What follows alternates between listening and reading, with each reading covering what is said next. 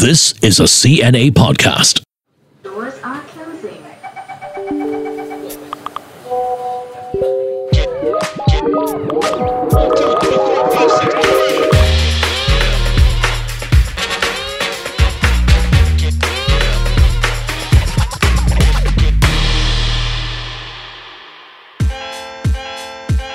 Welcome back to Work It. We hope you're off to a good Monday. It's already May, just finished Labor Day. How was your Labor Day? Labor Day was good. I had a rest on Labor Day, unlike some people who were working on Labor Day. Yep, she's referring to me. Ah, hi, everyone. So, this topic has been cooking in our heads for some time. It's not so easy to define, and frankly, I find it a bit vague, but increasingly people are talking more about it. It is about finding purpose in work, Adrian. What comes to mind when I say purpose at work? I think it's generally finding the things that you enjoy doing over a long period of time. And I want to emphasize a long period of time because a lot of things when it comes to purpose is just very random. You Yeah. do this, you move on, you do this, you move on, which potentially is why a lot of younger generation keep moving from one job to another. Right. But trying to enjoy that process of moving from point A to point B. Maybe they're moving from one thing to another to find purpose, right? I'm on to my third employer, but I've only had two jobs, which is teaching and journalism. Looking back, I feel quite lucky I stumbled into journalism. Lucky because I don't have to dig very deep to find purpose or meaning.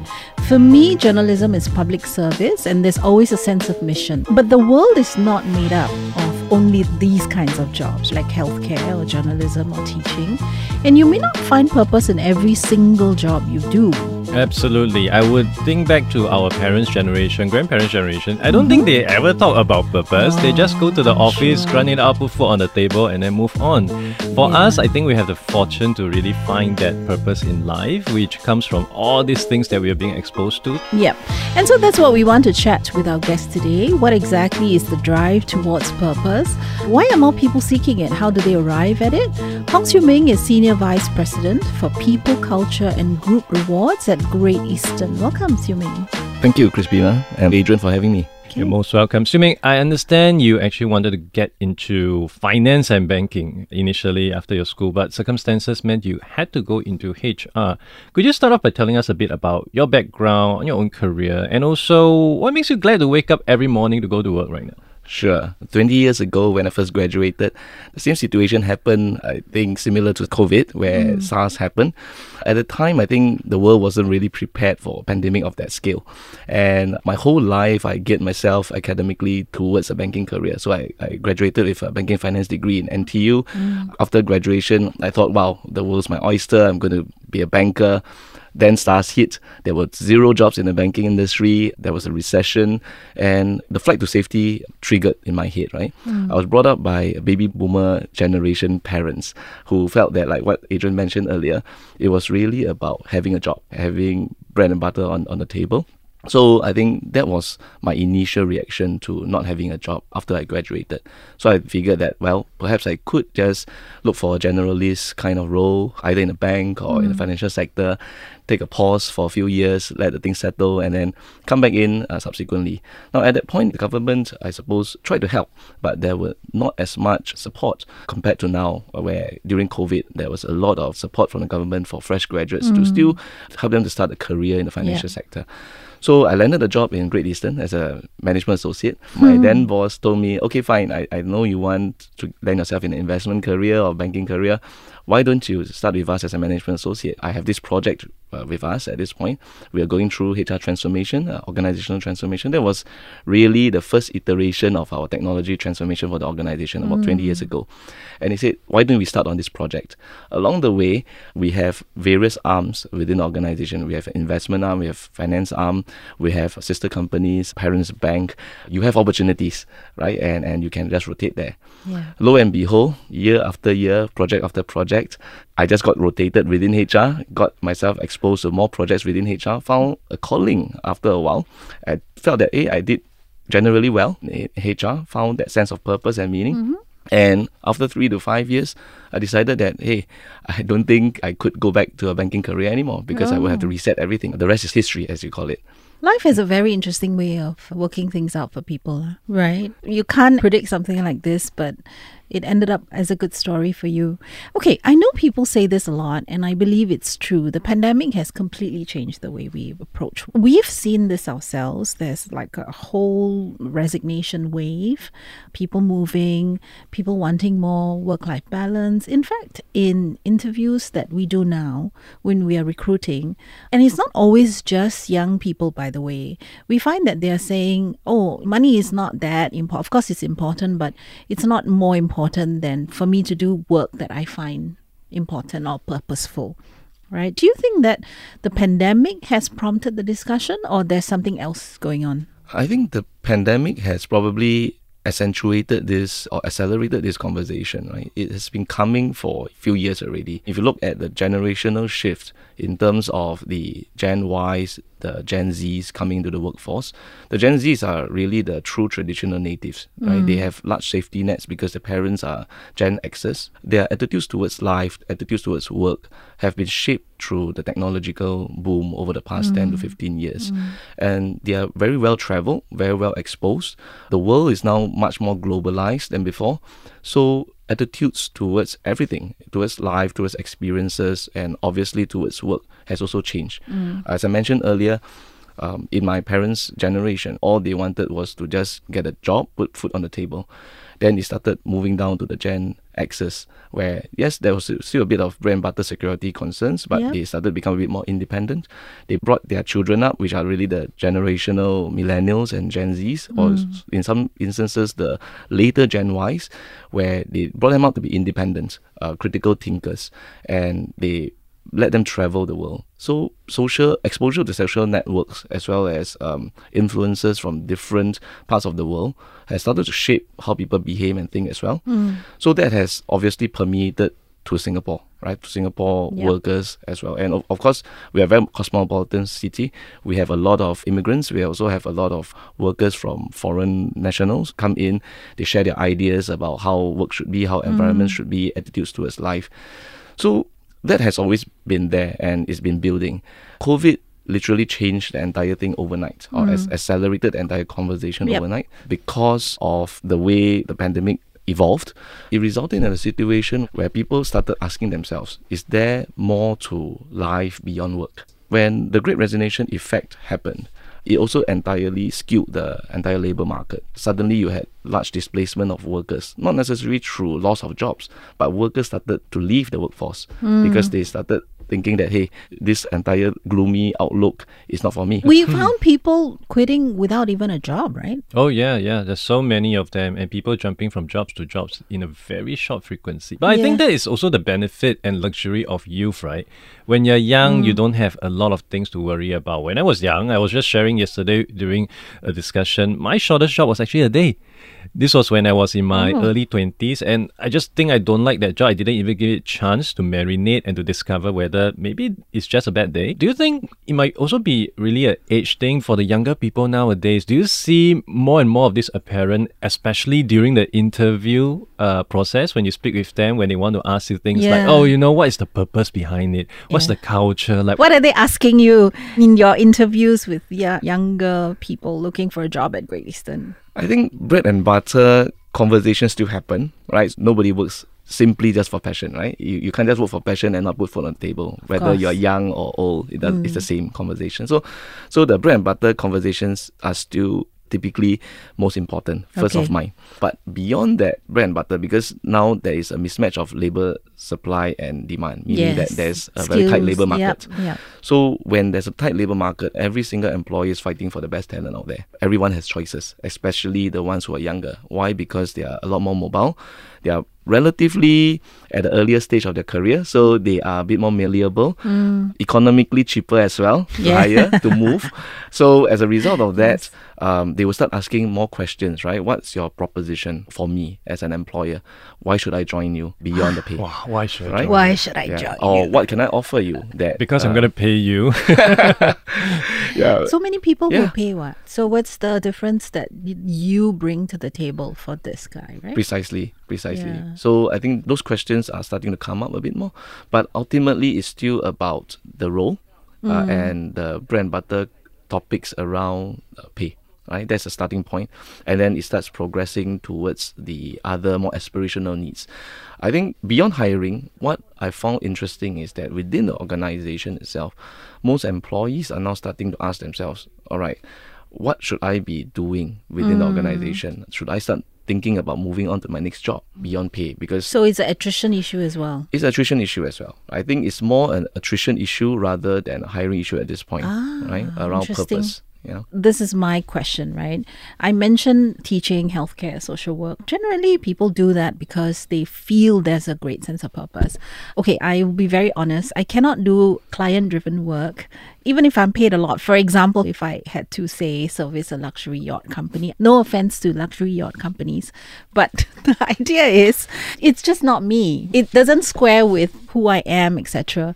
And there are tons of people who work in those kinds of jobs. How do you tell everyone in the organization, okay, let me find purpose for you? I mean, is that an individual motivation? Or I don't know, how do you marry it into a job? So I'll look at purpose or work in three dimensions, right? People can look at work as a job, as you mentioned, Okay. a career, or calling. I think calling is quite clear. Yes. if you look at work as a job, then it's very easy for you to fall into the trap where day in, day out, you're doing the same task and you don't find meaning, you don't find purpose. After a while, you find that this is not for you. What's next?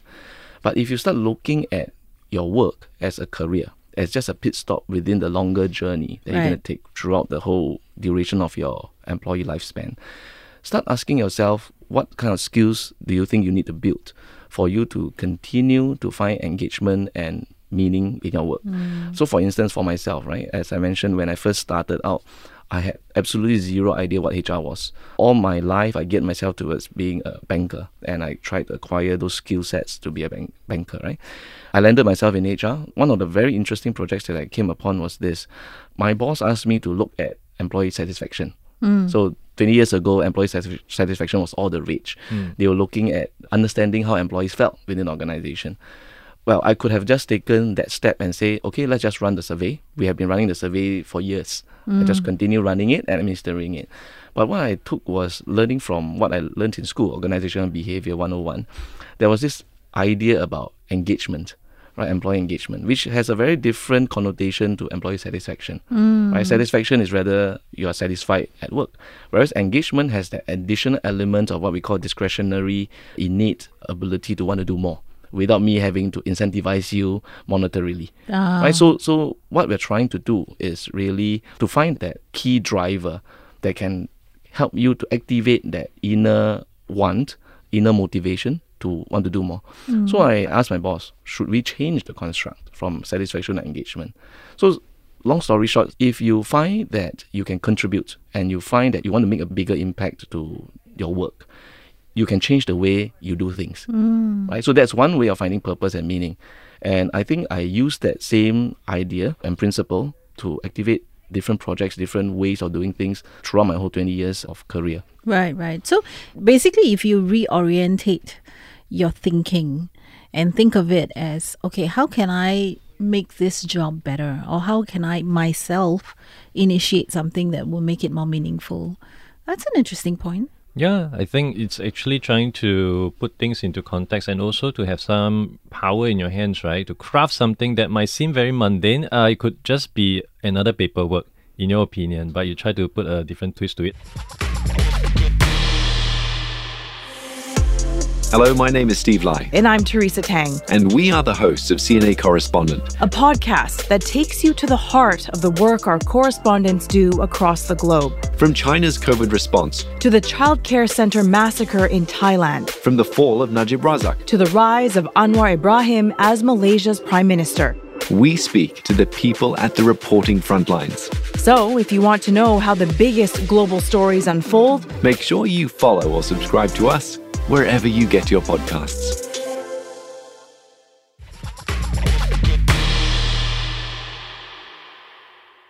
When we talk about work with purpose, there seems to be some romanticism behind it, right? It's all Yeah, it's also tinted glass, it's a bit of roses. But many people also don't realize there are also a lot of other things involved, the bureaucracy, the admin work, things that you may not like. You managed to turn something which could have been seen as something quite mundane into something a bit more interesting and try to apply some of your practice to it. But for most other people out there, how do they really live out this reality? You know, where you know, every job has its monotony, has its challenges, and importantly, stuff that you don't like. It's really about taking charge of your own career, your own life. Millennials, especially, they are independent, right? They're critical thinkers. They know, or maybe they don't know what they want. um, sometimes it's really about experimentation, but more importantly, understanding themselves. Uh, people need to start with the end in mind. Always ask yourself, what are you? What makes you happy? What makes you satisfied? Um, don't start with a specific role or specific task. Right. Because I read a book recently. Uh, this was very interesting. This author mentioned about what happiness is to individuals, right? And they say that many times we are shaped by our experiences from young about what makes you happy. Right. It could be making your first million by the time you're 25 or making your, your first 10 million by the time you're 40. But those are ideas that you get from experiences throughout your earlier parts of your life. Now, at that point in time, say for at 25, you make your first million, your mind might tell you, hey, that's not good enough, right? And to get to that first 1 million, you may have done a lot of things which Yeah. goes against your personal value systems or conflicts Yeah. with what you feel you are happy doing Right. right? But ultimately, that the first one million does it make you happy? Not necessarily so. Yeah. So I think many times people think that oh, I want to strike it big. I want to make it big at some mm. point, and that will make me happy. The process to get there is the key, right? That because the process that you take to get to that objective need not necessarily make you a happier person. And at that point, when you reach that objective, you may not be happy either. And then you kind of wasted that entire time being unhappy too, right? Precisely. Precisely. So Yeah, chasing after something that you thought would make you happy. I've seen this so many times on public transport. You see the most unhappiest people carrying the most branded bag. Oh, you would really? think that they would have coveted for that Chanel bag or whatever bag, but then they seem so unhappy because it just doesn't give them the thrill anymore. No more dopamine hit. I like the idea that first figure out who you are and what makes you happy. The problem though is as you mentioned, sometimes you don't know what you want, who you are, what makes you happy. I think this is quite a hard question to answer, you know. Yeah, and I try many undergrads. The the school also don't teach, and a lot of parents also don't know how to teach Oh, because what do you mean time, teach what makes them happy? Yeah, to no find way lah. They got no to- time to lah find- between statistics and calculus. what? and homework and final year paper. And, and of course, I don't think parents are also in a good position because parents come from an era where just work lah, you know, just find something. Purpose can pay bills or not, purpose cannot pay bills. Ah, purpose can pay bills if you demonstrate engagement, right? Because ultimately, what engagement is that you have extra discretionary effort because you find meaning and purpose in what you do beyond just a mundane task. Yes. And when you are engaged and you display those extra discretionary effort, it will be recognized. I I see. mean, it's very obvious, right? So when you are recognized, mm. it will pay for the bills because that's where you get your progression, that's Yeah, where you get yeah, your yeah. recognition. It's a self fulfilling, circular, very reinforcing kind yeah, of ecosystem. Yeah, that's been my experience. I think that's probably true. And because you really genuinely love it, your bosses can see it and you, you are rewarded for it eventually. I was reading this letter that Larry Fink wrote, the CEO of BlackRock, right? And he talked at length about how critical it is for leaders to craft a clear purpose for their business. Okay, so let me read a bit of that. He said, Stakeholder capitalism is not about politics. It's not a social or ideological agenda. It's not woke. It is capitalism driven by mutually beneficial relationships between you, the employees, the customers, the suppliers, the communities that the company relies on to prosper. That is the power of capitalism. So basically, he's saying that making money in and of itself is not good enough. Companies need to drive this idea that what are we doing for all the people around us that we rely on? For example, in GE, right, it's a financial institution, you are enabling, let's say, a family to be financially secure. So you've written that purpose somewhere, but it needs to be articulated. Do you think companies should articulate purpose more clearly, especially now? Yeah, I think from a proposition perspective, it's important for people, or especially your workers, to know where the company is headed, mm. what the company stands for, firstly as a business, and how that then translates into that employee proposition more from a employer perspective. Right, because it has to be connected. It Yeah. cannot be a situation whereby the business stands for something, but yet as an employer, you're going against that actual actual purpose that the business has set. Do you have an example? What would make it easier for companies to craft a policy or a sense of purpose or a mission? I think you've articulated our purpose relatively well, right? We, we want to promote financial inclusivity within the ecosystem. Yep. Uh, but more importantly, how what do we stand for as a business? How do we conduct ourselves as a business, as a company? We look at ourselves at, in terms of three core values: integrity, initiative, and involvement. Hmm. This is how we set out to do business. So, from an employer perspective, these are the same set of core values that we want to imbue into every single one of employees, demonstrated or manifested through what we call key behaviors. These behaviors are not something that are rocket science that only exists in the world of Great Eastern or financial institutions. Yeah. These are simple core values or behaviors that would be manifested on a day-to-day basis. For instance, integrity, right? Uh, integrity is one core value. I'm sure every single person over uh, outside work would likely demonstrate some form of integrity. For sure. Yeah. So from the perspective of behaviors, we try to explain to employees that look, but from a behavioral perspective, what does in- integrity mean to you? Mm. Right. For instance, if it's accountability as a behavior, behavioral trait, do you demonstrate accountability at home? Right. Mm. That, so so from that perspective, there's definitely a connection between what you do, what you stand for as an individual, versus what the employer stands for. Mm. And when you find that connection, that meaning, that purpose becomes a lot stronger, Easier. more aligned, and becomes mm. stickier to explain. Yeah. Which also means as an makes sense. employee, you shouldn't really need to put on a mask at work, right? Yeah. We don't have a culture where the company, you know, talks about values, right?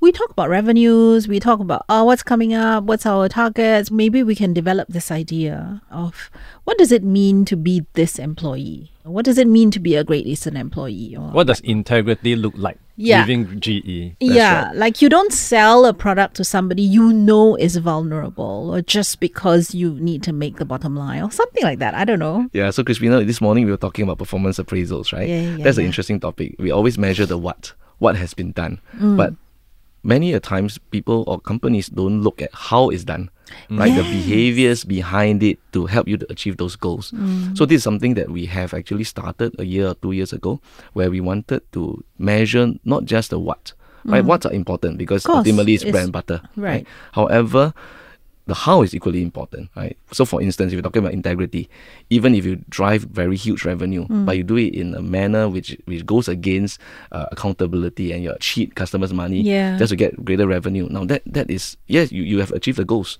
right? The what, but how do you do it? To achieve those goals, I think it goes against the company's values. That needs to be managed and that needs to be communicated, articulated. That we are we are in the business of providing financial security, but at the same time, we need to be measuring ourselves in terms of how we achieve those those targets. Yeah. For the people out there who are in jobs, looking at jobs, hmm. what would you recommend to them to find more meaning in their work? I'm particularly interested to look at mid career folks. How do they take some steps or strategies, or maybe refer to some resources to identify that meaning in their work? And for the younger folks out there, how do they even interpret what purpose mean to them? I think the first thing is coming back to yourself, right? Ask yourself at this point in your career, assuming you're a mid career individual, where are you in your life stage? I think hmm. aspirations change along the way, needs change. So we talk about Maslow's hierarchy of needs. Yeah. Safety needs needs to be met first. After that, you move up the aspirational ladder. So at the mid career stage, ask yourself what makes you happy, what makes you engaged, and then once you understand your innate idea around what you really want and what you find meaningful in terms of the activities, in terms of the tasks. Break it down into small bite-sized tasks or hmm. activities. Ask yourself what you can change to make it more meaningful for yourself. Yeah. Try to align it, right? That's one way to if you're stuck in a role that you can't change, then change the tasks or activities within the role. If that doesn't work, then start asking yourself beyond that job that you are assigned, look at other jobs within the organization. Are there any other jobs or activities or tasks that you feel can make you more meaningful or you find a sense of purpose? Hmm. Look at that. I don't think it's always a case where you need to move on to another organization to look for that greater meaning or purpose Yeah, or that role. yeah. Sometimes it just exists within the organization hmm, itself, hmm. right? It could be a very small little spark, very small little activity or task. So it all starts with the individual and to really truly figure out what you want and what makes you happy and then go from there. That's right. Of course, organizations can provide the support, right? But up to a certain point, they can provide a conducive environment, the support structure for you to be able to do that. A lot of organizations out there are starting to look at that and Yep. invest in this area because they just can't compete sustainably from a monetary perspective alone mm. anymore. Mm. Yeah. Mm. And I think people need to also reevaluate their purpose in life, right? At different life stages. Correct. Because meaning today may mean different thing 10 years oh, later. Oh, yeah. Especially when you have kids, right? Oh, yes. I mean, quite They'll a lot rob of. you of all your purpose in life. No, no, don't say that. Kids are great. Okay, anything else you want to add? I think, as I like to always quote Stephen Covey's Seven Habits, right? One of my first books that I read 20 years ago. And I think it's still quite an evergreen book. One of the key habits he mentioned was this that six in my head. Start with the end in mind. Always know what you want to achieve and then work backwards so that you don't have to go in circles. Right. Get to the end point in the shortest time possible. So I think today's episode has been really refreshing because it helped us to really reflect on the purpose, uh, not just in life, but primarily at work, because work takes up so much of our time. And I think, like what Siu Ming mentioned, it really calls for dedicated time to sit down and reflect, to provide ourselves that corporate retreat. You know, company does corporate retreat, Yeah. right? One week away in Bali or some swanky hotel, just to brainstorm and think through what you want to do for the whole year.